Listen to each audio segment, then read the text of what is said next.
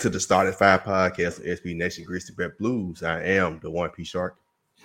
Yeah, and this your guy Trevor, everyone's favorite three and D guy, aka the Corner Man, coming to you live from Dillon Brooks Island. Yeah, yeah, yep. And we are missing three members. So we I don't even know. Is there a two man drill in basketball? The passing drill up and down the court. Yeah, there's like pretty much a passing drill up and down the court, trying to work on our chest passes, make sure we throwing them accurately. You know. Right. but yeah, maybe we're gonna hold it down for the fellas here this week. But uh, we're gonna start the show off by basically reviewing the first 10 games. Uh, I do not remember everybody else's predictions. I do remember both our predictions. of us predicted the Grizzlies go seven and three. Um, where mine, I did kind of switch last week when I said they would go four and zero, and they went three and one. Therefore, they would have been eight and two in my updated prediction. So you end up being the correct one overall. You withstood and stood with your prediction. So how it feels. Oh man, it was great. I think first and foremost, I think it was kind of split between the four of us. I forgot which which way Took went because uh Skylar and Sheedy both went. They said six and four, I think. Yeah, Skylar and Sheedy went six and four. I went seven and three.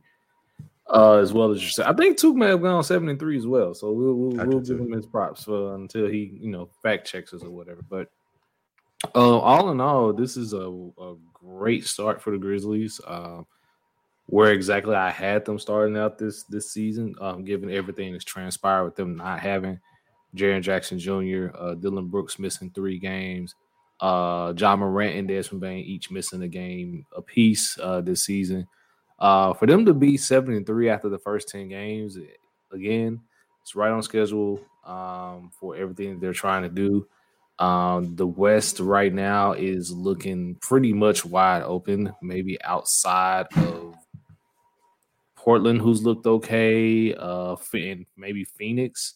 Uh, everyone else is pretty much fair game. Yes, that even includes the current uh defending NBA champions, the Golden State Warriors, who are struggling right now. So uh if you're the Grizzlies, like this is a prime opportunity right now for you to kind of position yourselves in a decent spot um in the coming months uh as things start to uh to pick up heading towards the All Star break. So for them to be uh, at seven and three, uh, given everything that's transpired, it's a good feeling.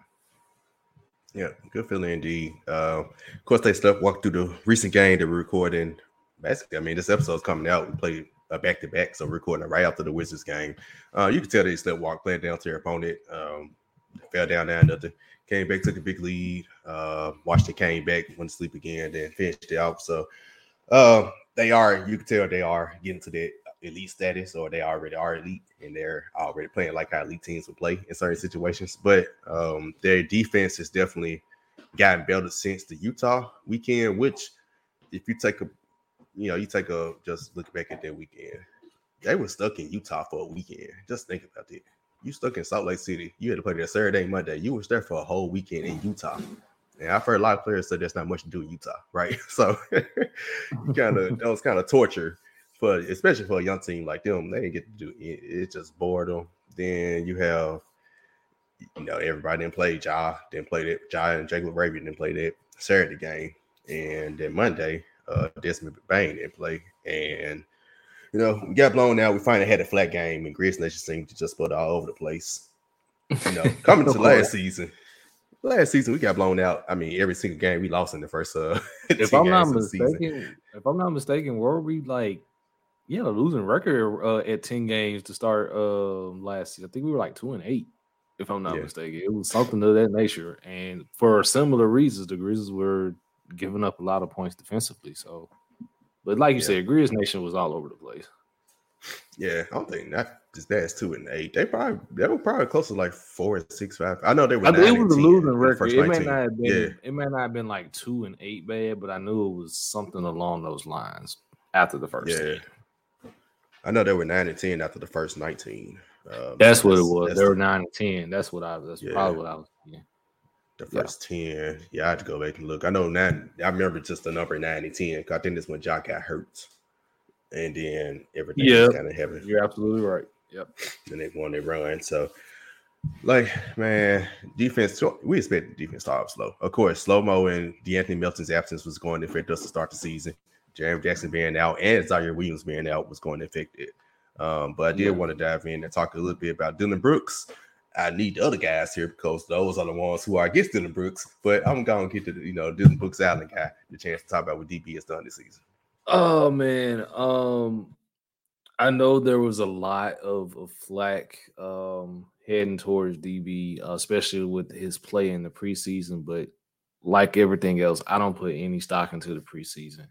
Um, he has uh he missed, I believe he missed the first three games, if I'm not mistaken. He has missed he missed some time this season. Um he's actually played really, really well. Um it may not show up on the stat sheet, with probably the exception of maybe a couple of games this this season where he's actually shot the ball well.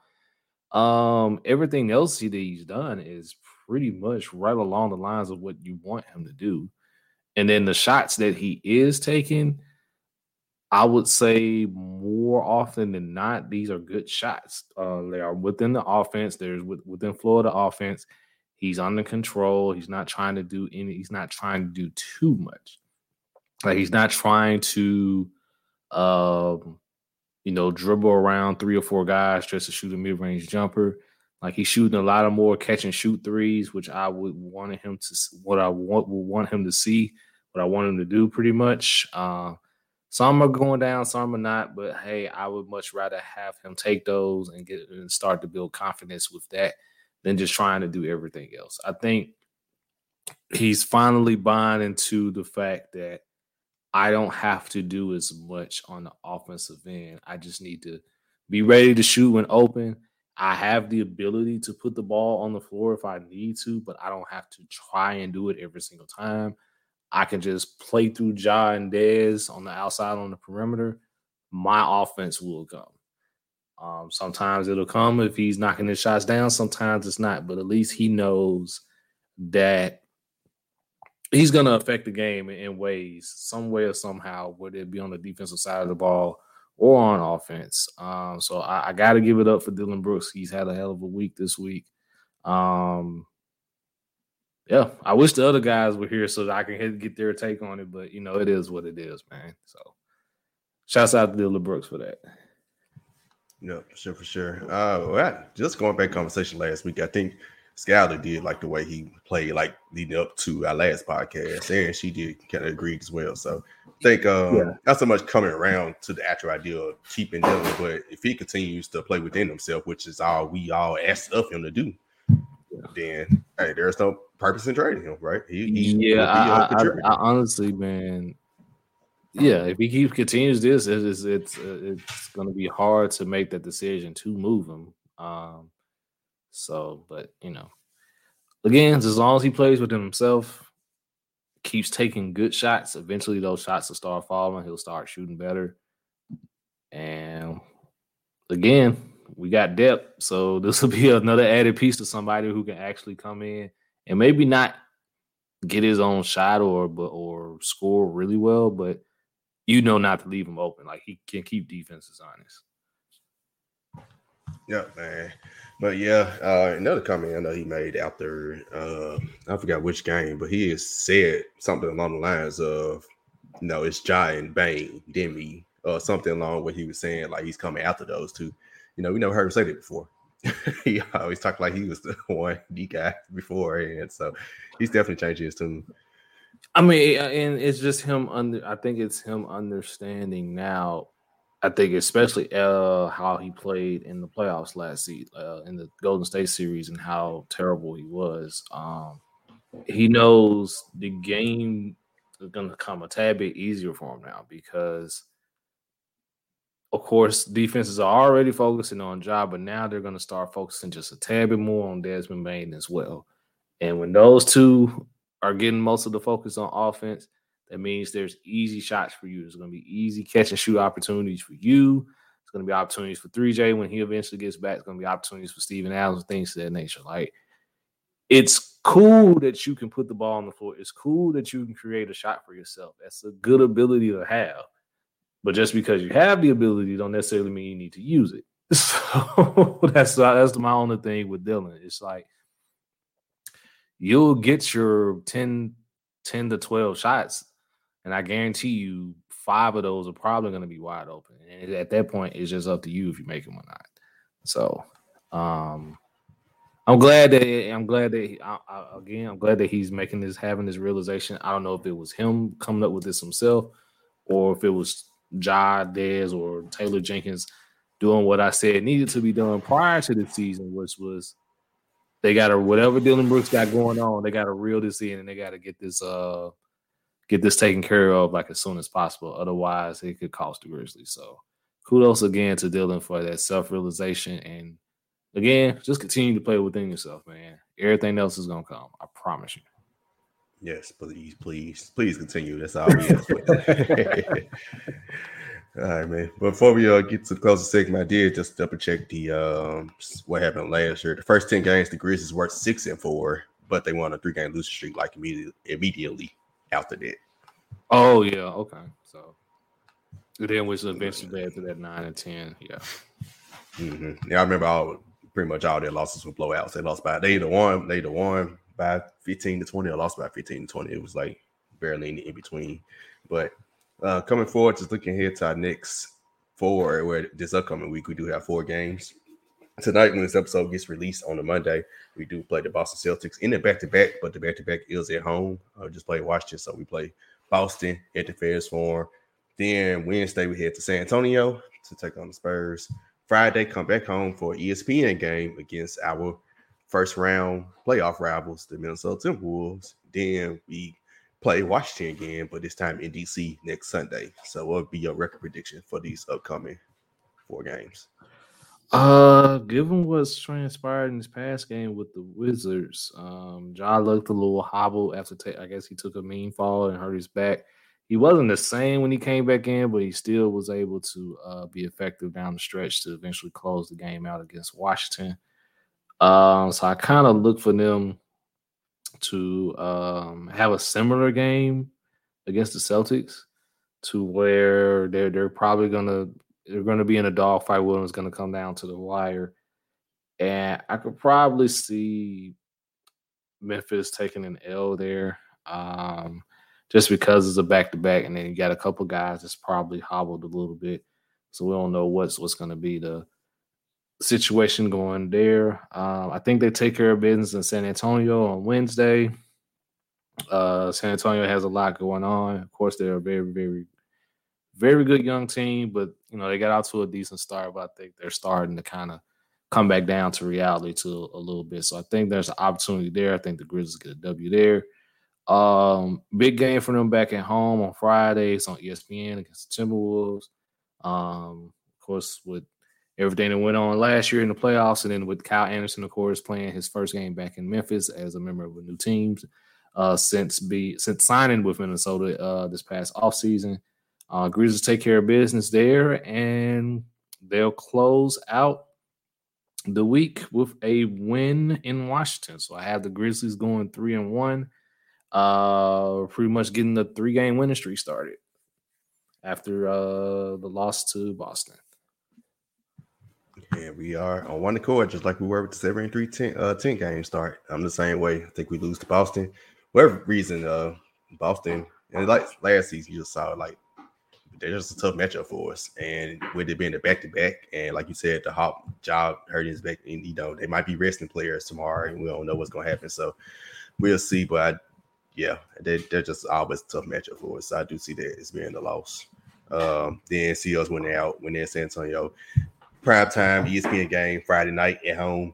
Take care of business against Minnesota, and then the Washington Wizards uh, rematch a week from now. Bradley Beal might be back for that game, um, but I still believe we should be able to pull it out to go to three and one and have another three game win streak as we're currently on now. And the game right after that one, I'm looking forward to. It'll be Memphis and New Orleans Ooh, hey. taking on the Pelicans, and that is going to be on TNT. That is going to be a good one, ladies and gentlemen. I'm just letting you know that right now. Yeah, we'll talk more about that one next week. Ooh, yeah.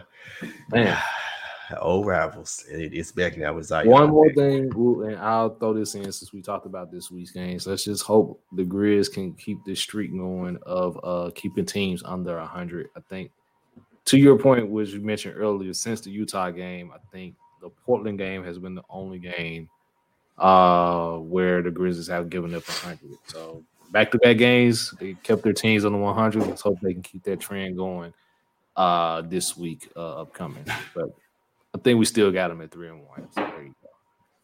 Yep, and even that game against Portland, they they, they could have very well held them under 100. They yeah, because they, they, they had a I think it was about yeah, 17. 17. Uh huh. Yeah.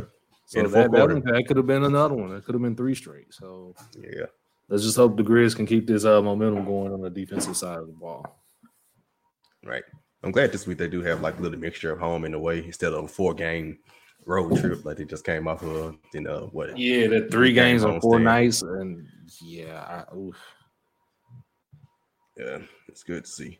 But yeah. uh before we, of course, we get off, I, we've been I've been putting in a, in a the podcast post the last couple of weeks, but we will be uh bringing back our Q and A segment. So all the people listen to us on Twitter, y'all send out questions to uh, starting five at uh, number five MEM, and starting this week we'll kick that back off. We'll answer your questions and shout you out on the show. But as always, you know, as I just said, you can follow us on Twitter at the starting five, number five MEM.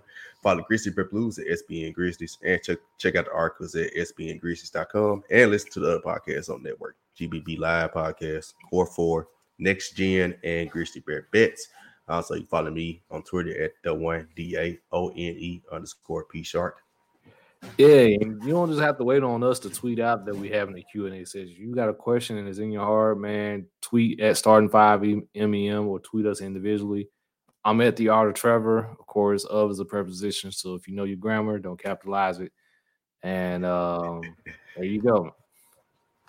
Ah man, and it's crazy. We all been recording together so long that I remember everybody else Twitter handles without actually having to look at it. Follow Skylar at underscore Skylito Follow Took at underscore at uh, not under no underscore just tell Shakir and follow Sheedy at it's really Sheedy.